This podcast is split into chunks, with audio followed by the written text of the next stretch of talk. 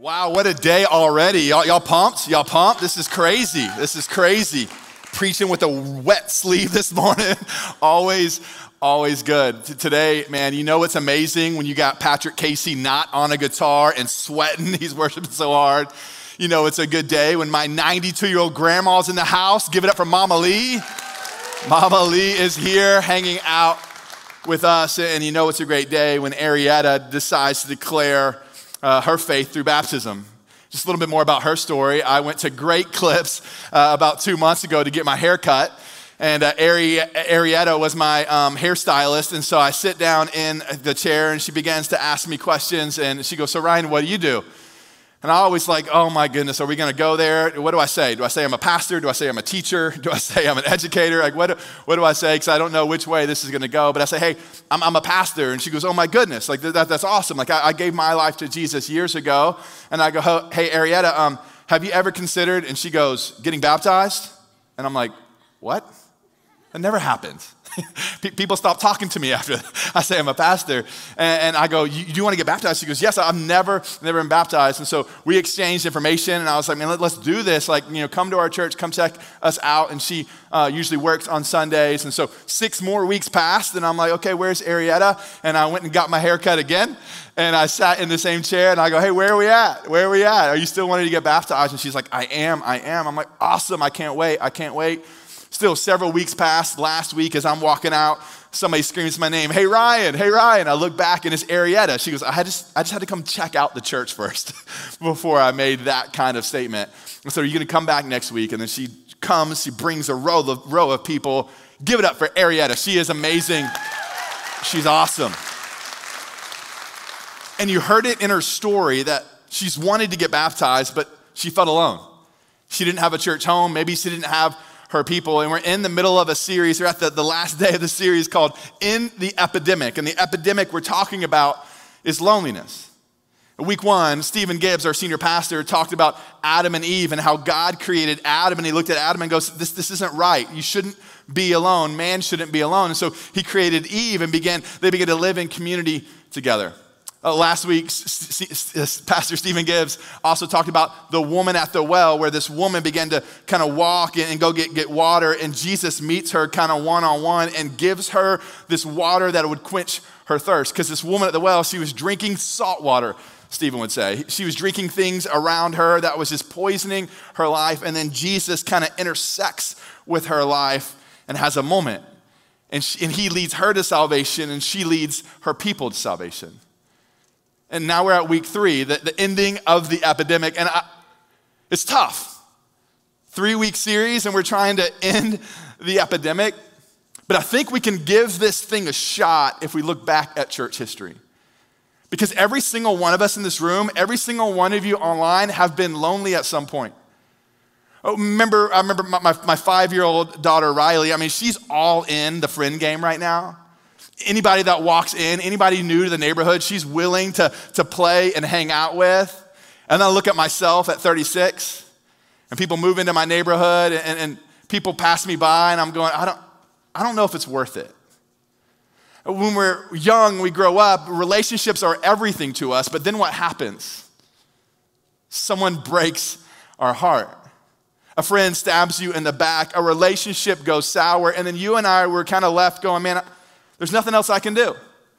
I guess I'm going to begin to just retreat, go climb under my rock, and the relationship game just isn't for me.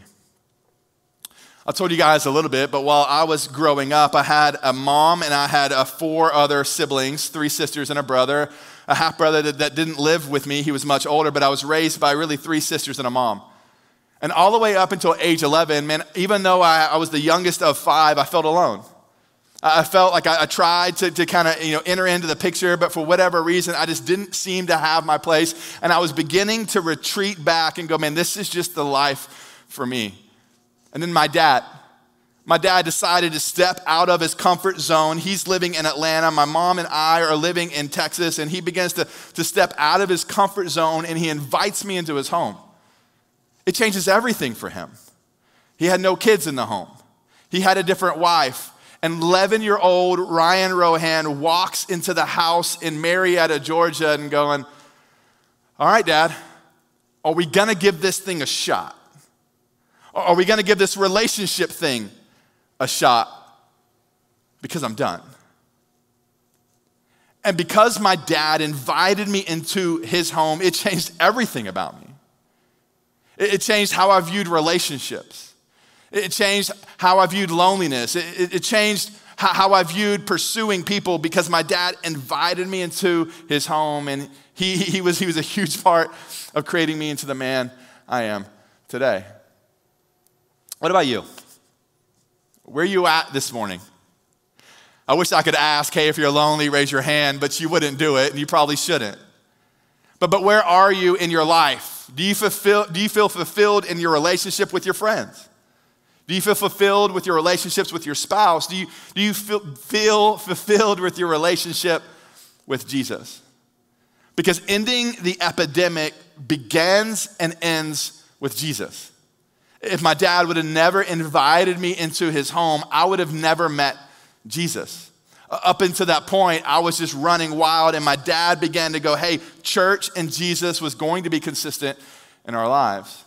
Ending the epidemic of loneliness, that the vaccine for loneliness is relationships. Let's pray, and I'm gonna jump into this thing. Jesus, thank you so much for today. Thank you so much for these people. Thank you so much for building a relationship with us. I pray, Jesus, that we can fully understand how you stepped out of heaven to earth and entered to the homes of us ordinary people. And I pray, Jesus, we wouldn't take it for granted. In Jesus' name, amen. Now, don't just take this next statement out of context, but in the first century church, when Jesus was born, Jesus wasn't a big deal. I mean, think about it. Teenage mom, kind of hardworking father in a little town of Nazareth. It wasn't like gold dust sprinkled from the heavens. It wasn't like Jesus was carried in on a throne. He was born in a manger. Jesus, the Savior of the world, entered in. And this man, this baby, grew up to be a man. And at, at 30 years old, he begins to recruit his people, his team, his buddies, his, his the, the people that was going to change the world forever. And even one of his disciples says this in John 1 46. He says, Can anything good come out of Nazareth? Nazareth, it's like a, a city in Mississippi.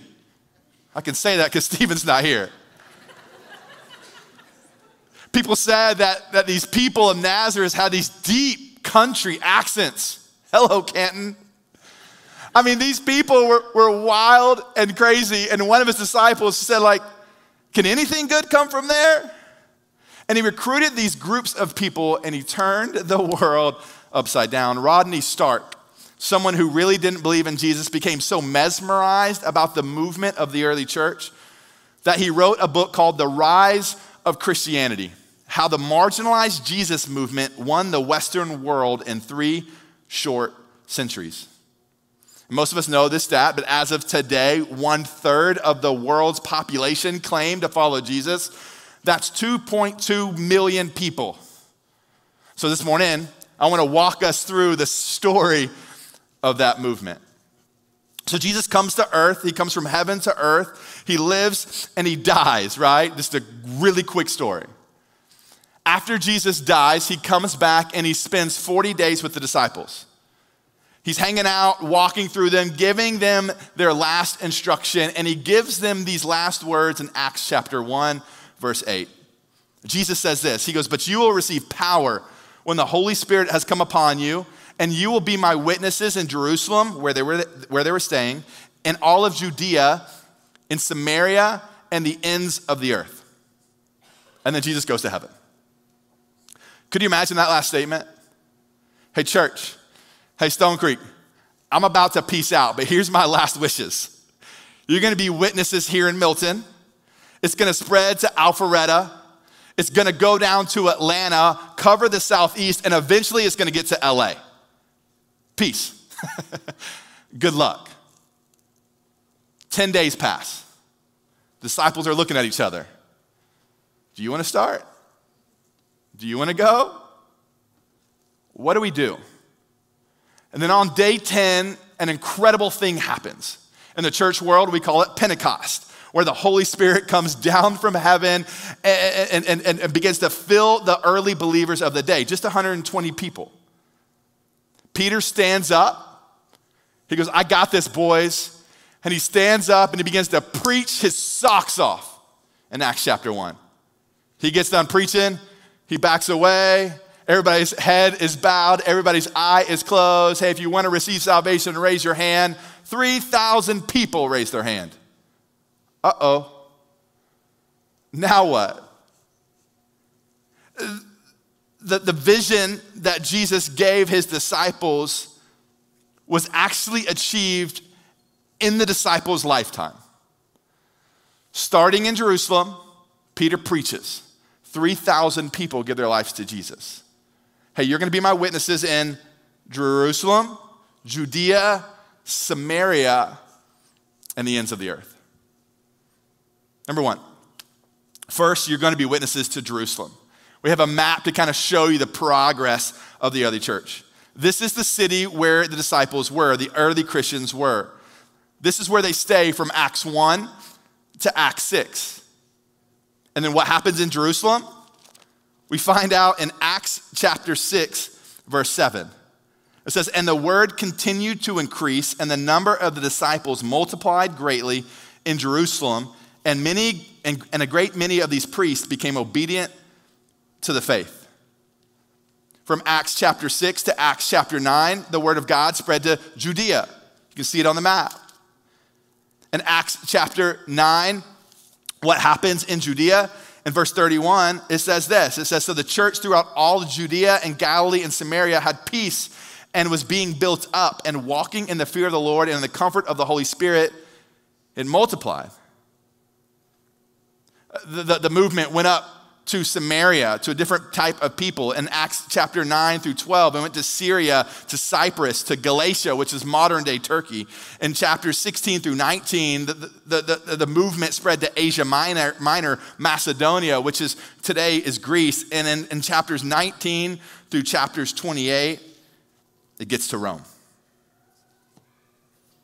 Acts chapter 1 to Acts chapter 28 29 years. The mission that Jesus unfolded to his disciples, the mission that seemed way too grand. Are, are you kidding me? We have 120 people. And Jesus, you want me to be your witnesses not only to my city, but to those people? Not only to those people, but across the globe, across the country, thousands of miles away and they completed their mission in 29 years. So, how'd they do it? Do you remember when Peter preached his message and 3,000 people gave their lives to Jesus? This is the first thing they, the 3,000 people, did, and it's in Acts chapter 2, verse 42 to 46. And Luke says this it says, and they, the 3,000 people who just gave their lives over to Jesus, they devoted themselves to the apostles' teaching and the fellowship, to the breaking of bread and the prayers. And all came upon every soul, and many wonders and signs were being done through the apostles. And all who believed were together and had all things in common. And they were selling their possessions and belongings and distributing the proceeds to all as any had need, and day by day attending the temple, temple together and breaking bread in their homes, they received their food with glad and generous hearts, praising God and having favor with all the people. And what did the Lord do? The Lord added to the number day by day those who were being saved. It was this immediate response. Peter didn't get up on the stage and tell them what to do. Peter shared with them the story of Jesus. Peter shared with them of, of what had just happened in his own life and through the life of Jesus. 3,000 people give their lives over to Jesus and, and they begin to walk into the streets. And I don't know how the interaction happened, but I'm sure as they were leaving, they're going like, where do you live? Oh, you live close by? Hey, you want to come over tonight? Hey, where do you guys live? Hey, hey, what do you like to do? You like to watch sports? Do you want to come over and watch sports with me? And these 3,000 believers began to live in such a way that it attracted all of those around them. There's several things that we learn from the first century church. Number one, the first followers of Jesus didn't forget about the Holy Spirit. You have a card in your seats if you want to take some notes, but the first followers of Jesus didn't forget about the Holy Spirit. Now, it wasn't just ordinary men. Uh, these were people who were filled with the Holy Spirit, and it's the same Holy Spirit that Ephesians 1 promises all of us. That as soon as we give our lives over to Jesus, Jesus kind of gives us the helper, which is the Holy Spirit. And because of the Holy Spirit, we're able to do anything and everything. So you're scared to ask your hairdresser if they've been baptized or not? Guess what? You have the Holy Spirit. You're nervous about the rejection. You're nervous about what would happen if you actually stop and pray for your waitress or your waiter. Well, guess what? You have the Holy Spirit. You're, you're, you're, nervous and you don't know what to do and how to lead your family and your kids and your wife. Well, well, guess what? These disciples didn't know either, but, but they had the Holy Spirit, the same Holy Spirit you and I have today. The first followers of Jesus began to end the epidemic without buildings or Bibles. Constantine built the first church in AD 350. In AD 400, the, the church actually got together to figure out what, what, what books were going to go into the Bible. And it wasn't until 1500, the printing press, that the Bible was actually able to be distributed amongst the people. So, what did the early believers do?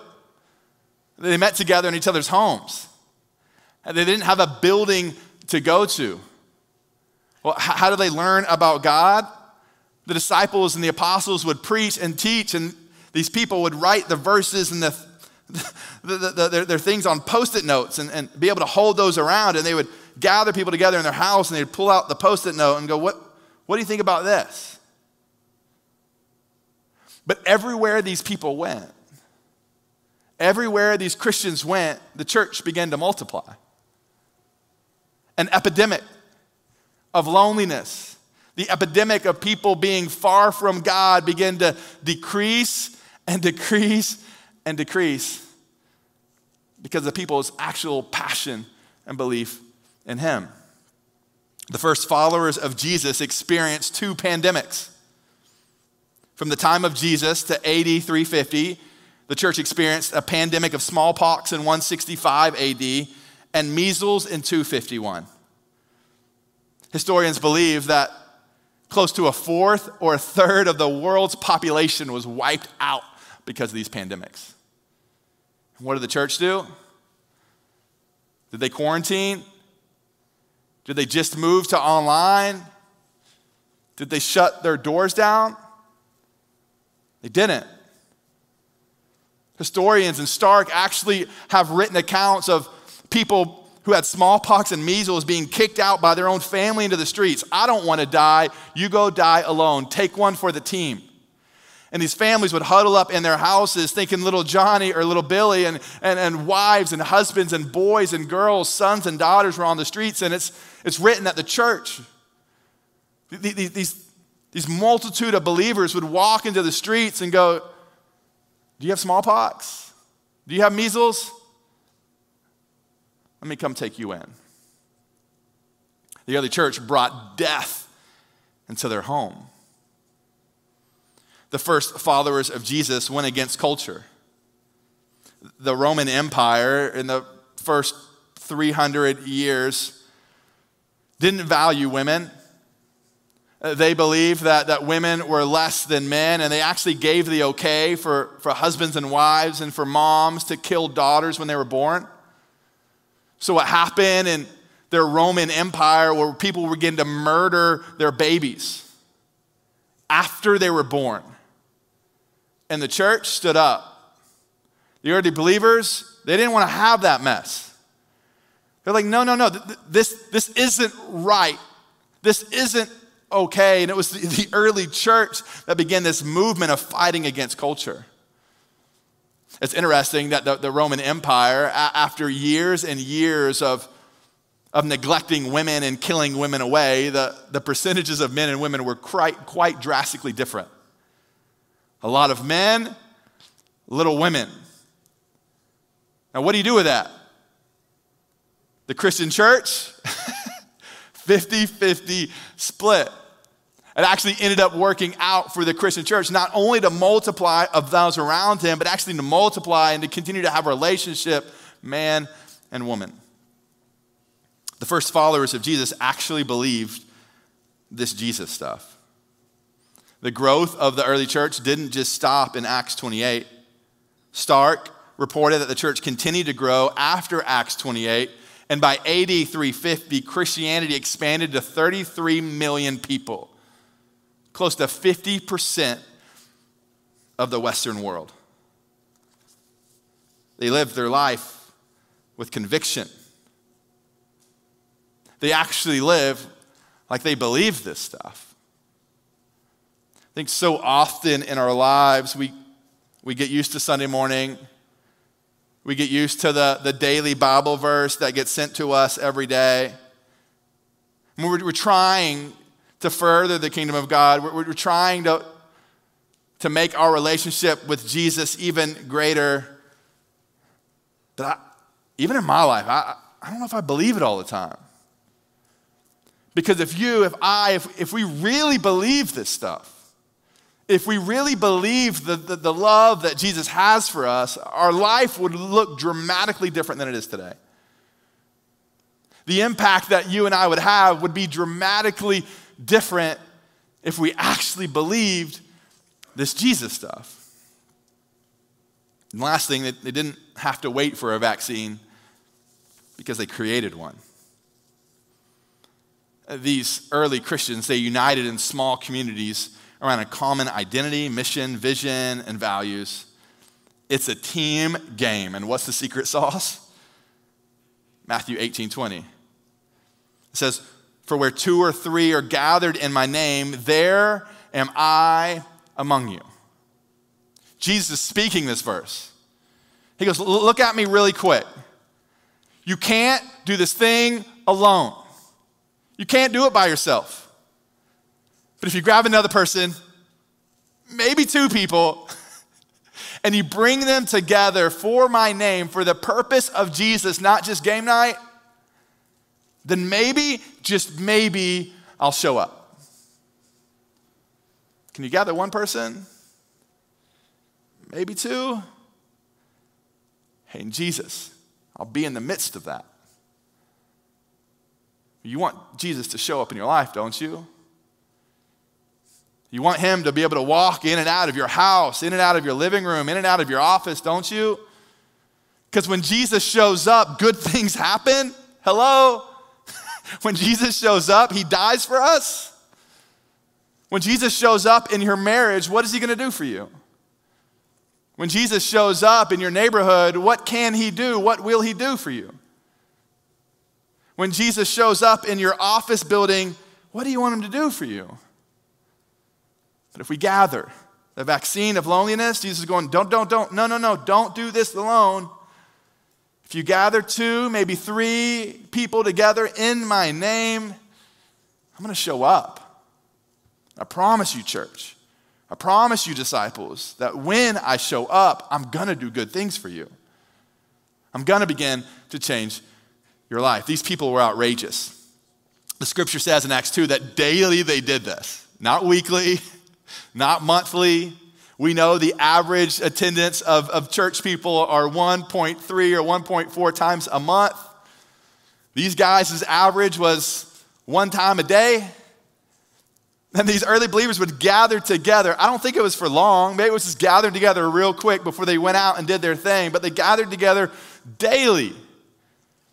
And the scripture says that, that Jesus added to their number daily. People didn't just jump from the old church to the new church.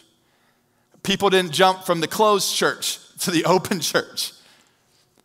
These were people who were alone, afraid, scared, without any hope. And these people began to walk in and going, What are y'all doing?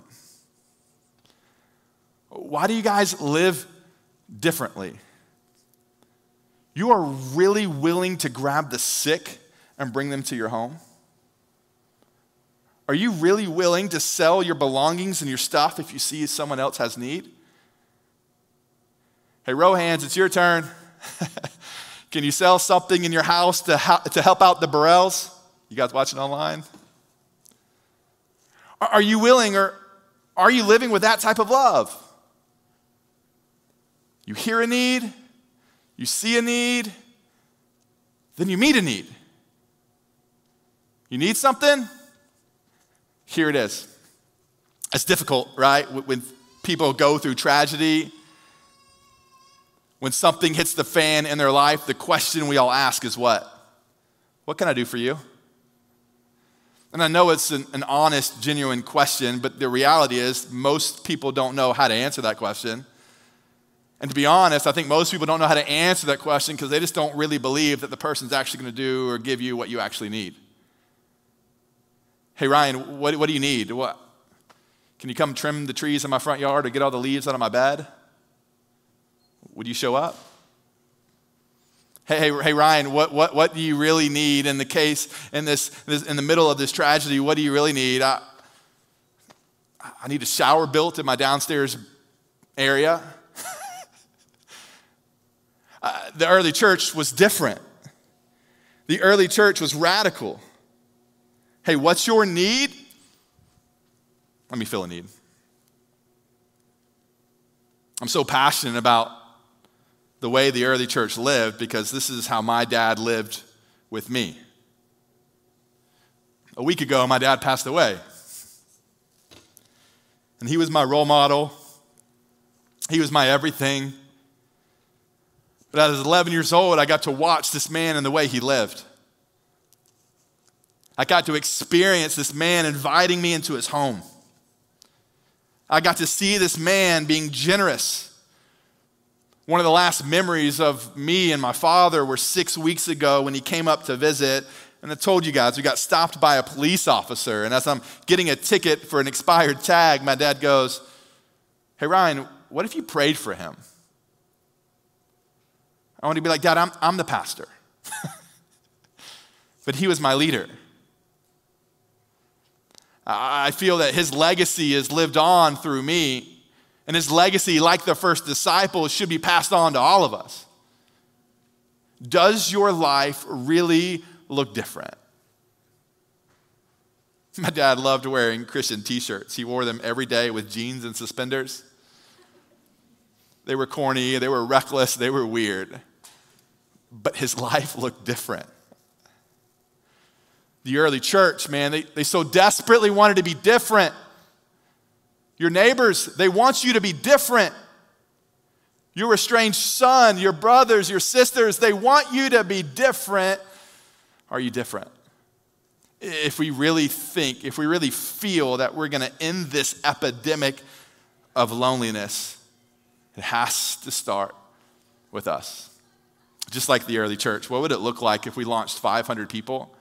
Living in community, breaking bread, studying the Bible, praying and sacrificing for each other? What if groups from Milton spread to Alpharetta? What if people in Canton pick up and began to live the way we chose to live?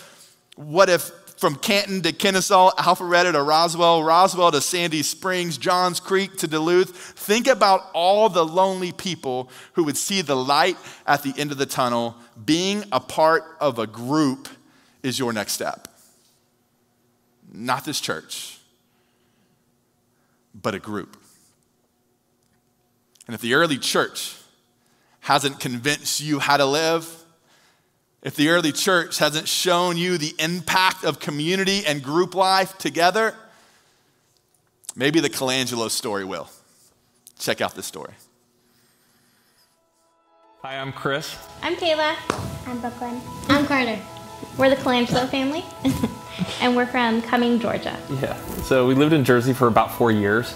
Um, and it, it, was a struggle to get connected into the church. Um, the, there's not a lot of churches in, in Jersey, and the one that we ended up going to was about an hour away. Um, but because of that, it was, it was pretty difficult to get uh, into a group. And over that whole four year period, um, we never really got connected. We got connected in with friends, but we didn't really have any uh, good Christian friends. We didn't have, you know, that um, that fellowship, if you will. So when we came out here, we came during the summer, like in the middle of COVID, and um, our kids were bored and I was looking for something for them to do. So we they landed at Camp Arrowhead this summer, and that's how we found Stone Creek. And from there, we just knew that if we wanted to have community, we had to get plugged in.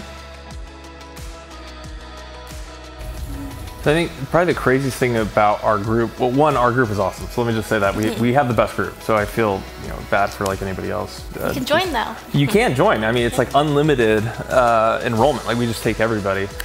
Like I really thought, hey, we're gonna go to group and it's gonna be really serious, and we're gonna you know talk about God and and all that is true. We do that, but it's also a lot of fun. Like at our group, we bring uh, it's like potluck style. Like we bring food and we break bread together and, and just hang out. Um, and then we talk about Jesus and we do life. So it's it's it's much more genuine and natural and real than what you might expect when it's like you know you talk about small group. I think just having like um, friends that are like believe in Jesus has like been really huge for me because in New Jersey I had a few friends but no one believed in Jesus. So I felt like I was kind of pulling away. So now that I'm in group, I'm like back like um, reading my Bible and I just have people to pray for me if I need prayer and I'm praying for them and it's just like huge something that has been missing and um, I felt like in New Jersey I almost walked away from the church because I didn't have any Christian friends. So now that we're in group, I'm like, these people are encouraging me and just pushing me to like be a better Christian and just a better person. If you're on the fence about being in group, trust me when I say you have to be in a group. We joke and say ours is the best group, but yours will be the best group too. And um, you don't know what it's like until you have people who you can share life with, um, and that you text on the weekends, and that you you know if if you want to you know, if you go to Stone Creek and you want to to be involved and feel part of the church, um, group is by far the best way to do that. So um, just sign up for a group. I don't know.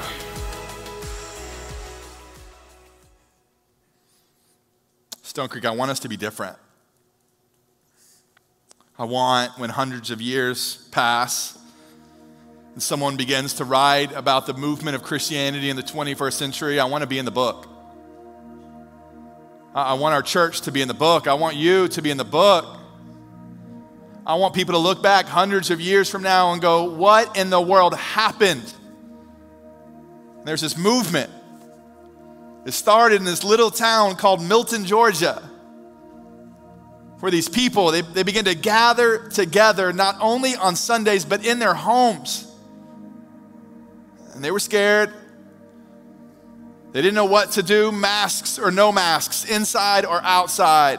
When is this pandemic going to end? But, but they chose to live in this, in this way, in this faith, because the Holy Spirit was in each and every one of them. And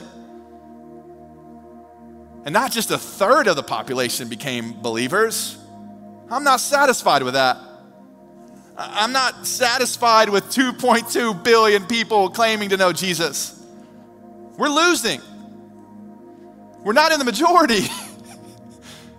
we shouldn't be happy about it.